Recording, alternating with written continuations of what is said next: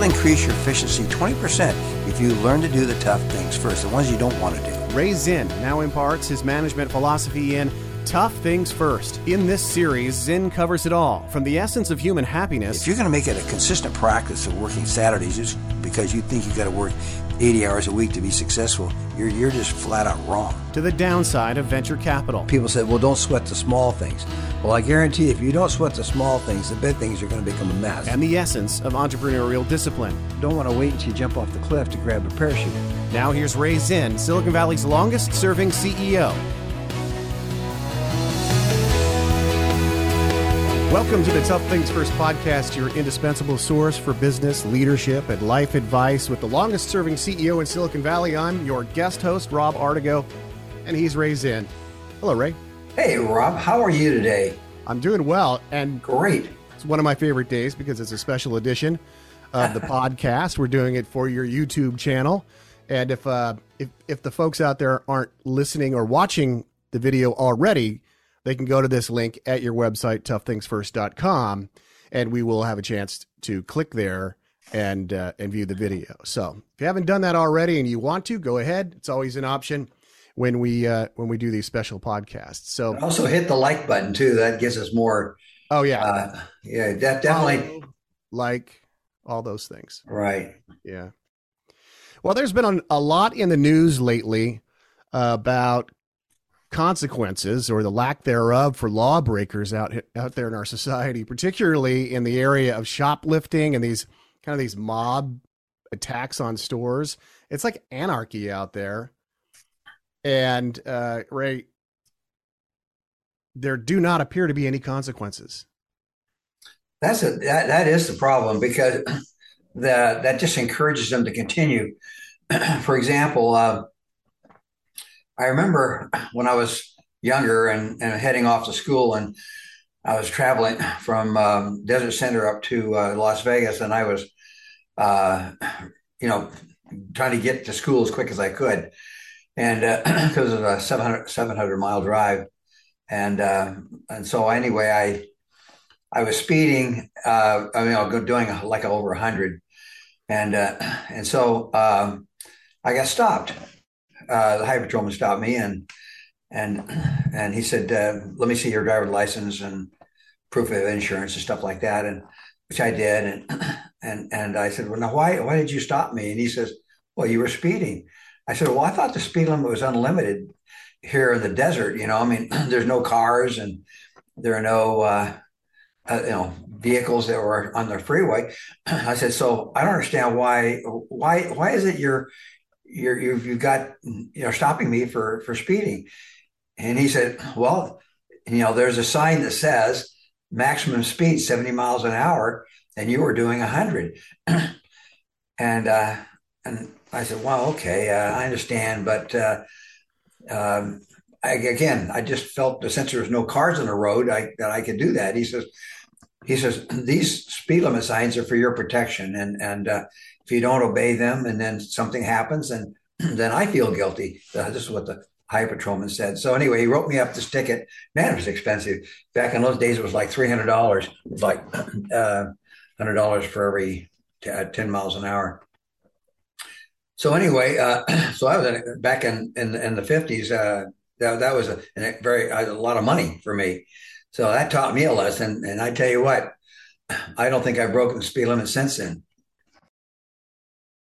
I uh, I had a similar experience, and I was driving with a a permit, and uh, in somebody in a friend's car, and we had the car loaded up. We were driving from Southern California to Northern California after a cycling event, and uh, and I, the guy's speedometer was broken. I was doing ninety, and CHP pulled me over, and he was nice and gave me a ticket for doing sixty five, I think, in in a fifty five, because at the time it was the fifty five only in California, and so I got I lucked out, but I learned a similar lesson because it was still kind of a traumatic experience being a young driver and getting pulled over, and so I, I learned a lesson there.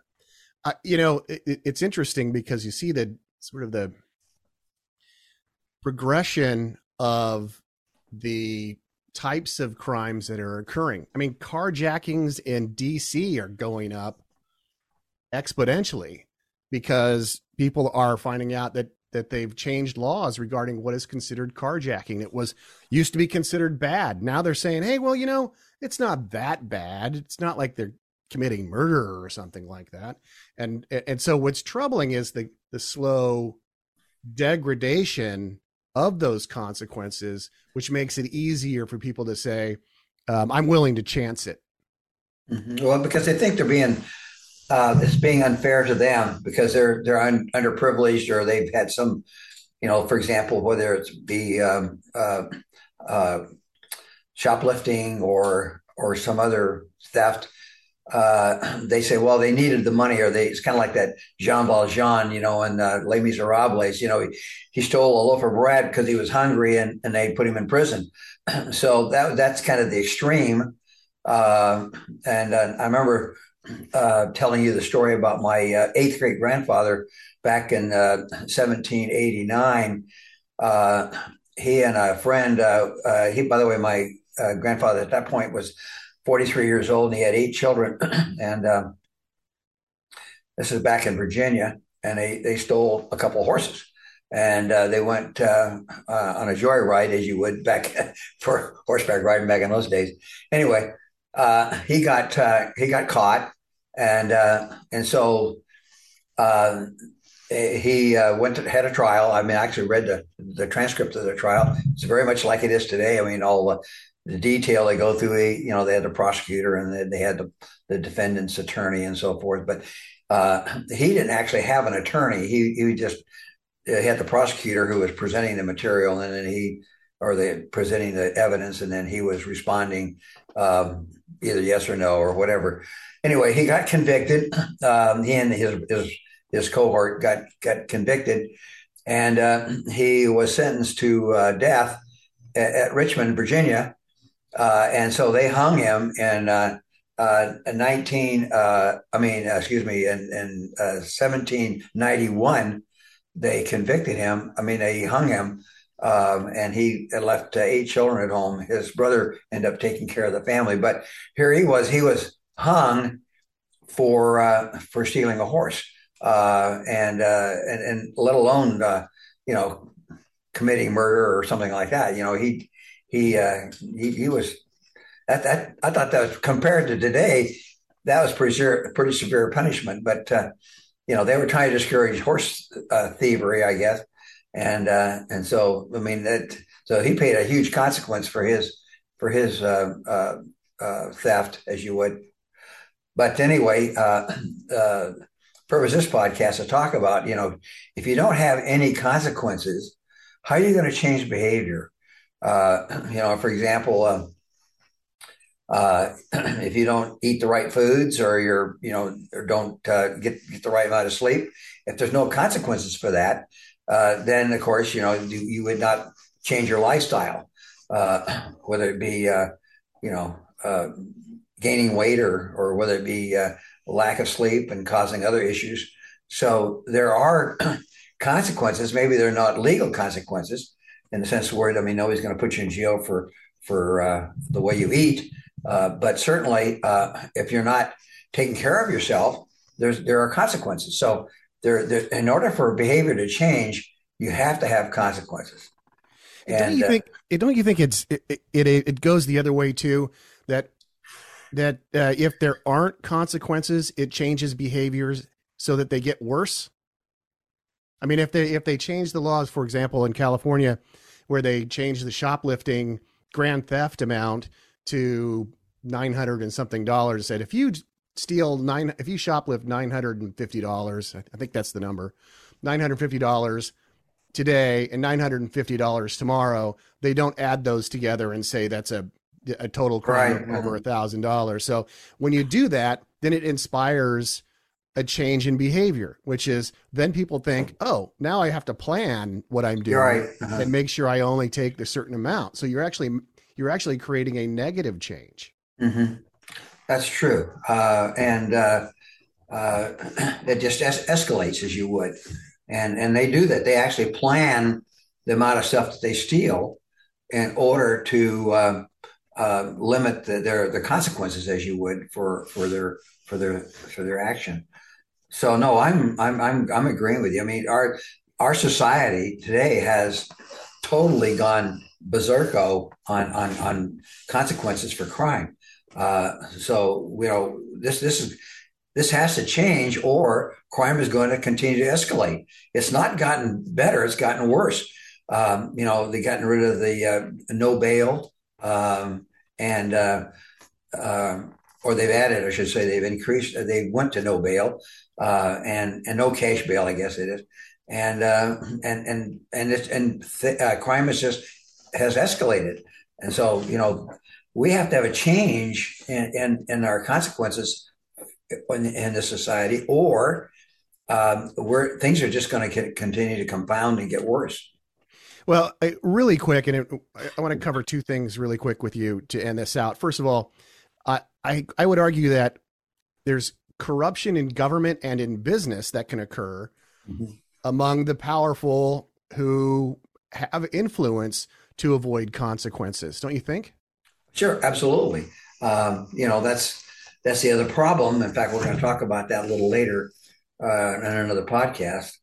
Uh, so, uh, you know, this the interpretation of the law is, is, the other problem. If if we don't have the proper interpretation of the law, then of course the, this is going to breed more and more bad behavior. Yeah, and uh, you know, I said there were two things, but uh, frankly, I can't remember what the second one was now.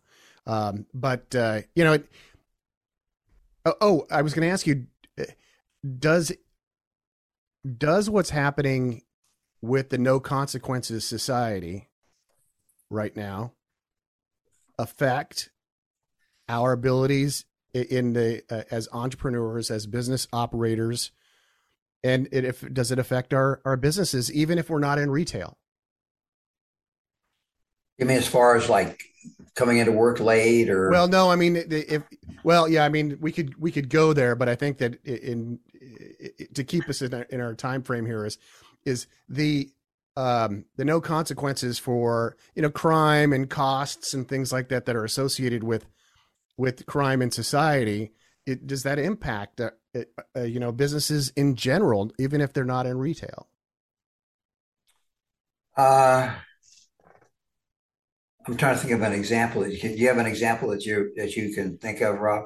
Well, yeah. I mean, if you look at what we've seen, um, the cost of goods have gone up. The cost of everything has gone up, and partly there's a there's an inflation aspect of this that is uh, the consequence of allowing people to steal everything. So then the everything that we are paying for becomes more expensive, and that oh. goes on your balance sheet.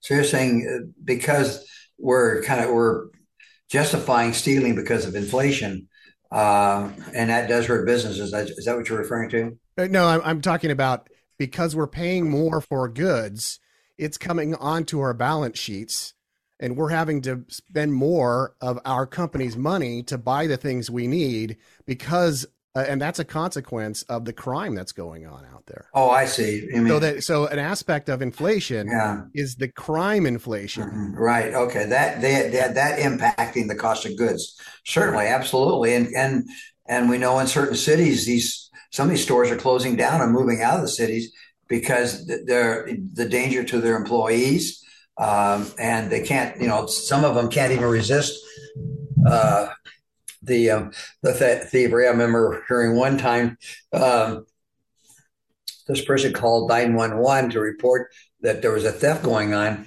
in her in the store, and and and she was suspended. Now she got her job back, but she was suspended for for contacting uh, uh, the police, uh, and uh, because they, they, they, their store policy is is don't interfere, just let them do it. Well, all they're doing is is just adding to the cost of the goods that you and I have to buy by uh, by let, letting thievery actually um, occur. Uh, and then again, it, it, encourages bad behavior, and it won't stop until the consequences become severe enough that this bad behavior will will stop. Yeah, and and we know that because if it, it if it affects the bottom line of corporations and they have to close so- stores, so their revenue drops, that affects the stock market. So it has a ripple effect. Uh, anyway, great conversation, Ray. I do think there's a lot to this story, and we're going to continue to be able to follow this this topic of no consequences to see if it changes in the near future. Who knows? I'm not uh, really optimistic, but I mean, I, I'm generally optimistic, but I'm not really optimistic about that right now. Yeah. I'm hopeful it will change. I'm I'm I'm hopeful that they, that the public will will see now because uh, it's going to hit them in their pocketbook or, or their family members are going to go to jail if they don't change this behavior. I think so. I agree. As always, you can reach out to Ray Zinn with your questions at toughthingsfirst.com. Continue your education and the conversation with all the podcasts, blogs, and links to information about Ray's books, Tough Things First and the Zen of Zen series the Zen, the Zen of Zen series. I put two N's on Zen, so that confused me. The Zen of Zen series, one, two, and three. Good books. Thanks, Ray. Thank you, Rob. You've been listening to Tough Things First, candid talk with Silicon Valley's longest serving CEO, Ray Zinn drop by the contact page at toughthingsfirst.com for more about the book, more podcasts, and links to Ray's Twitter, Facebook, and LinkedIn pages to keep up with Ray Zinn's wisdom daily.